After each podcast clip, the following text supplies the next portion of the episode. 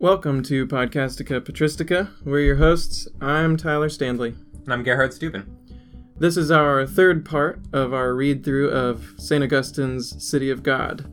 Today we're going to be talking about books 5 and 6. As we pick up from last week, from book 4, um, in book 5, Augustine is continuing his argument on why one, people abandoning the pagan gods isn't the reason why Rome has fallen into hard onto hard times, and two, that the pagan gods aren't really worthy of worship. So he continues this argument in book five by starting with a place you might not expect, a big long argument about astrology and free will. Let's just get right to it, shall we?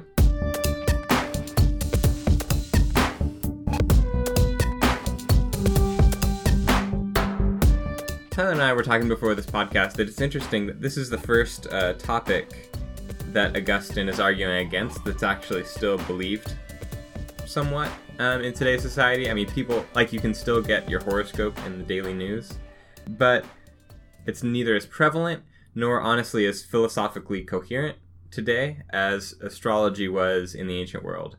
And so, what Augustine's arguing against is not just that stars might have some connection to human life, but that the stars are actually pagan divinities, and that those stars slash gods control human life and therefore com- control things like the rise and fall of Rome.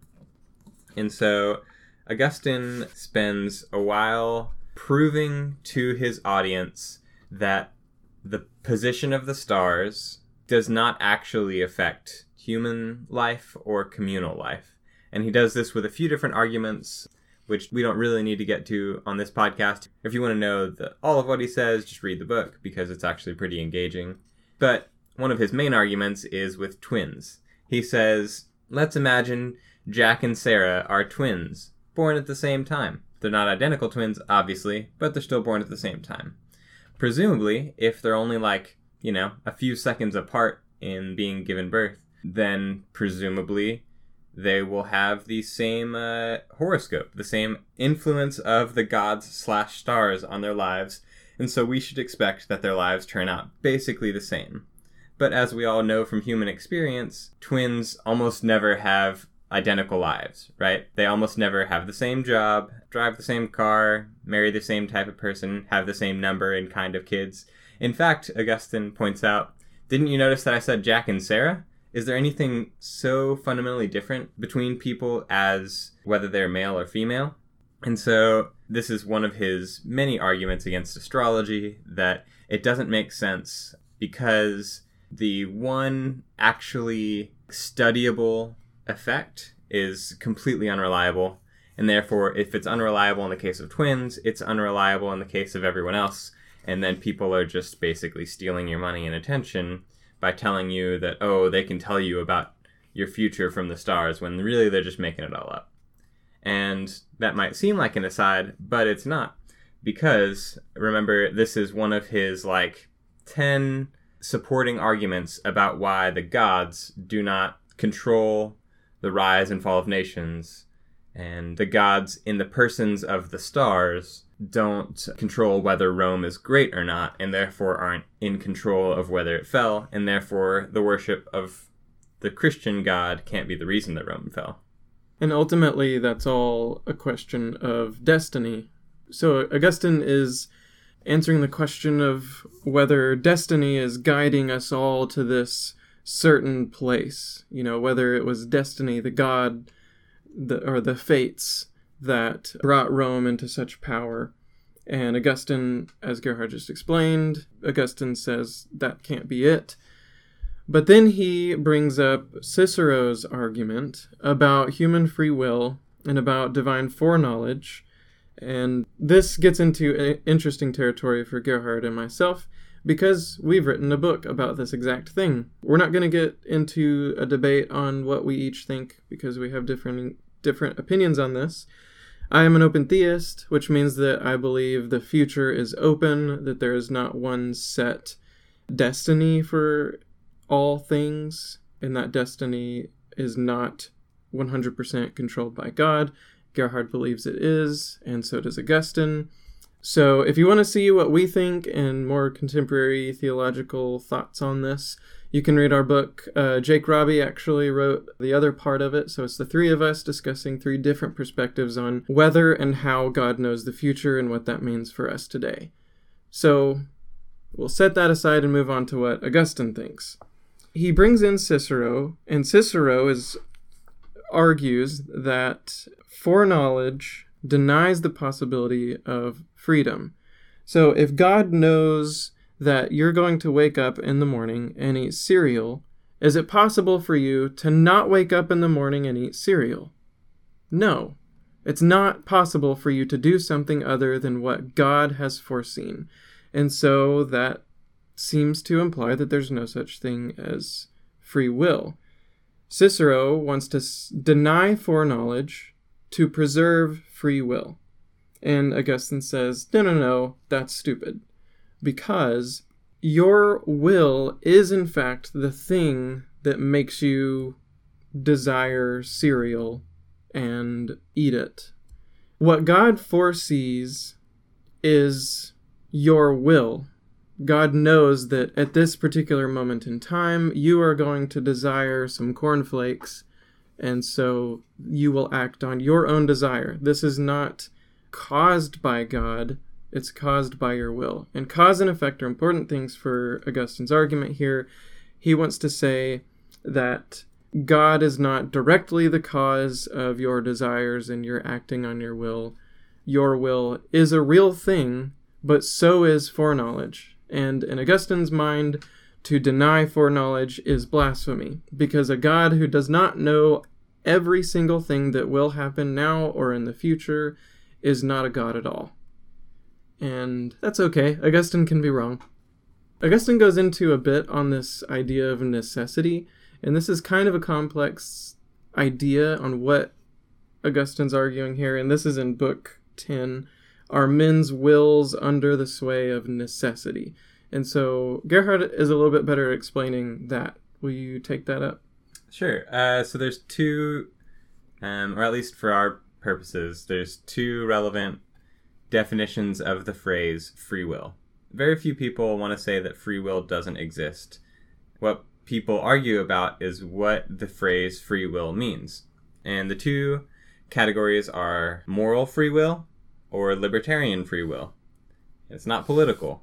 It's it's just a word. It just means free. free free will. What Cicero um, is arguing against and what Tyler was talking about is assuming a definition of free will that's the libertarian free will. This is basically just what Tyler described. Because you can't not do a thing, therefore you are not free. Libertarian will is means that your free will actually gives you the ability to not do a thing or to do a thing. In the real world, in actual space time, it could have been otherwise. That's what libertarian free will means. But there's another definition of the phrase free will, which Augustine um, argues for, and is probably best arg- uh, described by Jonathan Edwards. In fact, this is I'm just going to use an example that Edwards gives. He says, "Imagine that there is two prisoners, and one of the prisoners is chained to a wall, and he's I don't know committed treason or something, and he's chained to a wall, and his king stands in the other room and says."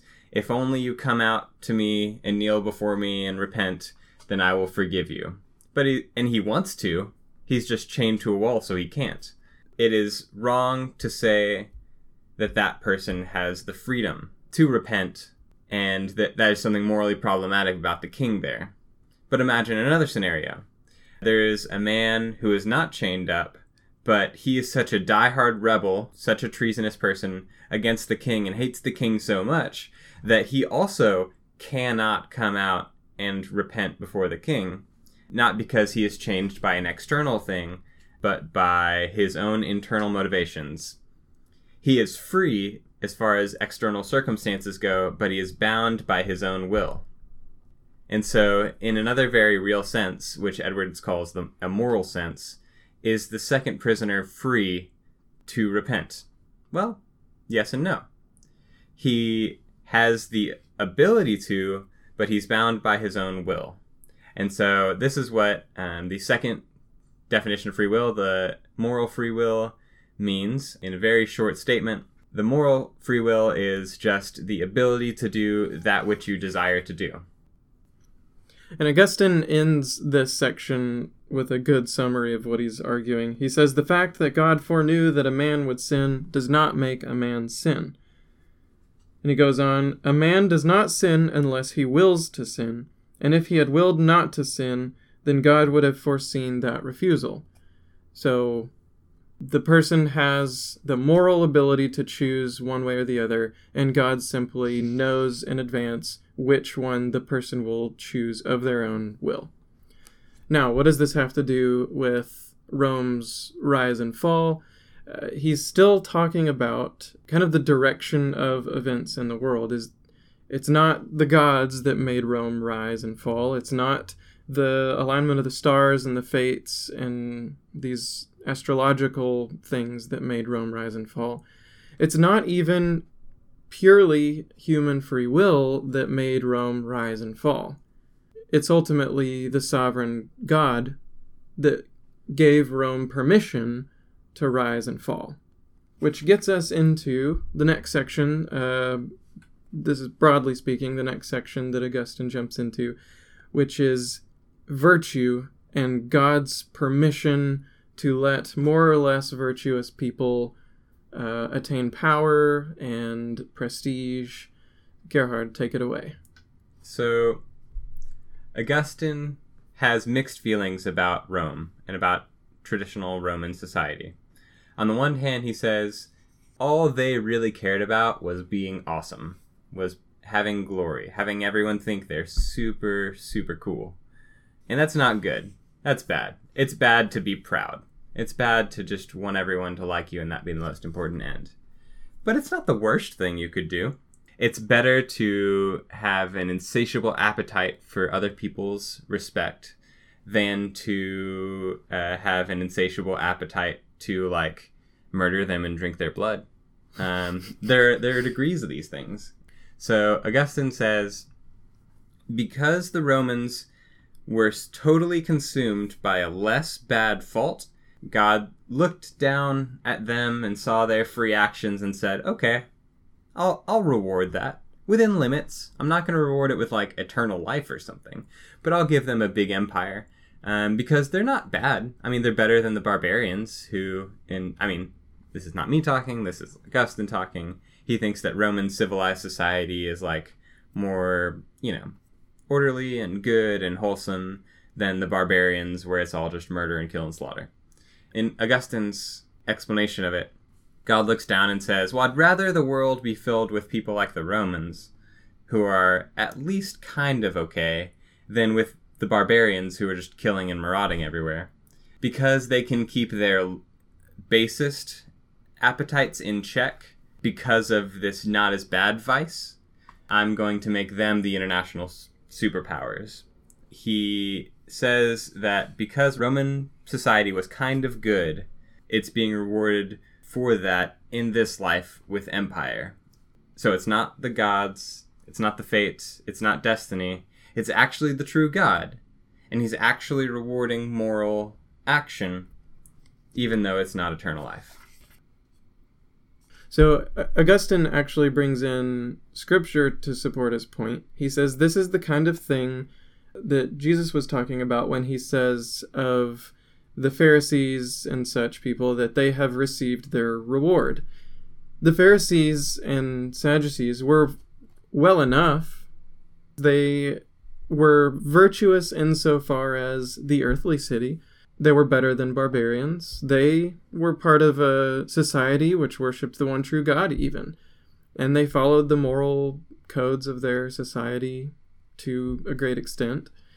And so they received their reward in full. It's just that their reward was not eternal life. Their reward was temporal, perhaps financial, perhaps just uh, prestige in this life. And Augustine says that these are, in fact, gifts from God. Uh, but he says no one can have true virtue without true piety. that is, without true worship of the true God. And that virtue which is employed in the service of human glory is not true virtue. So, the virtue of the Romans, these people who are pursuing glory from other people, that's not true virtue. But he says, still, those who are not citizens of the eternal city, which the Holy Scriptures call the city of God, are of more service to the earthly city when they possess even that sort of virtue than if they are without it. Basically, like Gerhard was saying, God looks down on the earth and says, I'd rather it be this bad than even worse.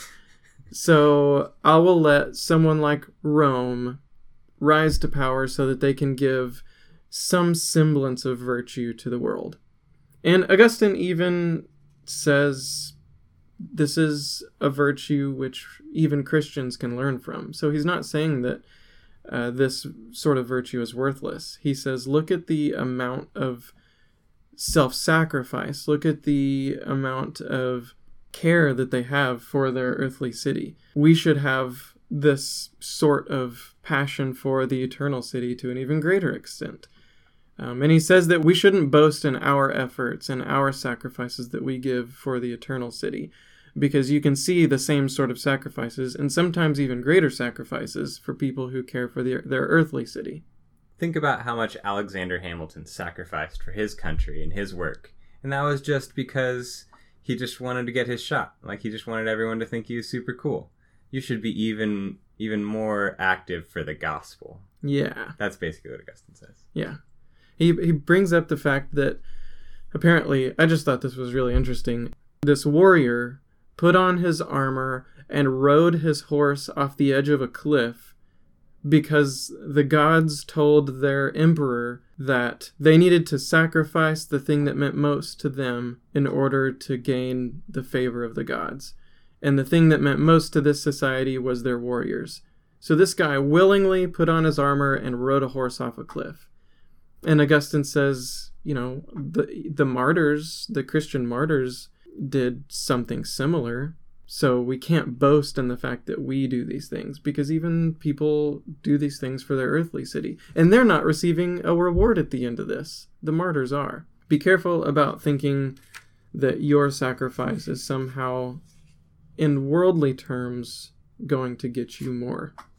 And that's all for book five, I think. Do you have anything Yeah, no, that's good.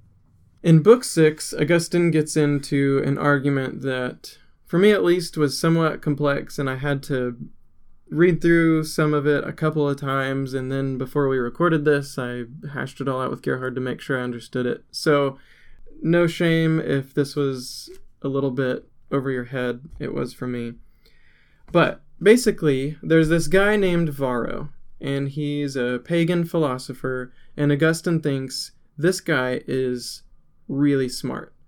He's written more than anyone. We don't even understand how he has the time to write because of all the time he spends reading. But then we don't even understand how he spends all this time reading because of all the books that he's written. The guy is just a, a he, he even calls him a savant, I think, at yeah. one point. So he's brilliant. And Varro, in his treatises on religion, he writes of the pagan gods and uh, the different ways in which society worships these gods. And he says there are three kinds of theology there's mythical theology, natural theology, and civic theology. Uh, mythical is what you see in the plays, and Augustine has already spent a lot of time talking about the plays. It's essentially the acting out of the acts of the gods, the horrible, debauched actions of the gods where they murder and rape and pillage and get in petty little squabbles. But Varro admits, and remember, Varro is a pagan, uh, he's a worshiper of these gods. Varro says that's just for entertainment. It's just a way that we get some pleasure and uh, we have a good laugh, and don't worry about that. That's not a place where we get true theology. It's not real, it's just fiction. So, Varro seems like a pretty level headed guy. Civic theology is think of it like going to church. You know, you get the Eucharist, you get uh, baptized, you listen to a sermon and sing some worship songs. It's the stuff that you do in the religious community. But in these religious communities, Augustine says, you're not just doing, you know, morally dubious things, you are doing bad things. I mean, look at the. There's a god called Bacchus, and he is the god of. In the words of my mythology professor, Bacchus was the god of drunken orgies. And so the worshippers of Bacchus would have these celebrations called the Bacchanalian festivals, and it was essentially a drunken orgy. My professor actually said the best comparison that he's been able to find in modern days is something like uh, a rave or a dance club where there's. He said in these festivals they would beat their drums in these pulses until everyone it sort of became kind of a hive mind and everyone is just kind of one with each other and they get drunk and they have sex and do all of this debauched things. How is this any different, morally speaking, than what goes on in the plays, is what Augustine asks. So Augustine says that these distinctions between mythical and civil are actually not quite that different, and he, in fact, Augustine says we should just say that there are only two different kinds, civil and natural, because mythical is ultimately just a part of the worship of the civil community. So there's really no difference between civil and mythical. But Augustine does think that there is a theology worth discussing, and that's natural theology. So after Augustine's talked about uh, Varro's two categories of civil and mythical theology, and Augustine has problematized Varro's distinction between mythical and civil and said, no, no, no, you can't trust you can't trust anything you read in the plays, and you can't trust like what the priests do in the temples. They're both completely suspect because they're both morally horrible. But Augustine says Varro gives us this third category, as Tyler mentioned, of natural theology. Um, and what all that means is the theology that's practiced by philosophers, people like Plato and Cicero and Seneca and whatnot. He leaves us on a little a little of a cliffhanger there uh, because he says, "All right, that's enough for book six. I'm going to send this to the printer, and uh, I'll I'll get back to you shortly." And so, on our next episode next week, we'll talk about Augustine's argument in relation to Varro's third category of natural philosophy. So, just to recap, in Book 5, Augustine says Rome's rise and fall is not about the gods that you worship. They don't have the power to do this. It's not about the alignment of the stars. That's absurd. It's easily disprovable. It's not about purely human free will. It's about the fact that God is leading the world in a certain direction and God allows things to happen for God's own reasons God has allowed Rome to prosper and then allowed it to fall. And then in Book 6, he reemphasizes because uh, Augustine doesn't think an argument is finished until he's said it 10 times. He reemphasizes the fact that it's not the gods that have uh, helped Rome in any way, and he gets a little bit more into the nitty gritty of how theology works in relation to the city and its prosperity and in morality, most importantly. Note, everything keeps coming back to morality for Augustine. The prosperity of a city is inseparably connected to uh, morality. So, tune in next week. That's all for uh, part three of our read through Augustine's City of God. As always, if you'd like to support us, go to uh, iTunes and rate and review us. Follow us on Facebook and Twitter. Financially, if you want to support us and help us to keep being able to do this, giving you free content, check out patristicapress.com and you can find all of the books that we print through our press.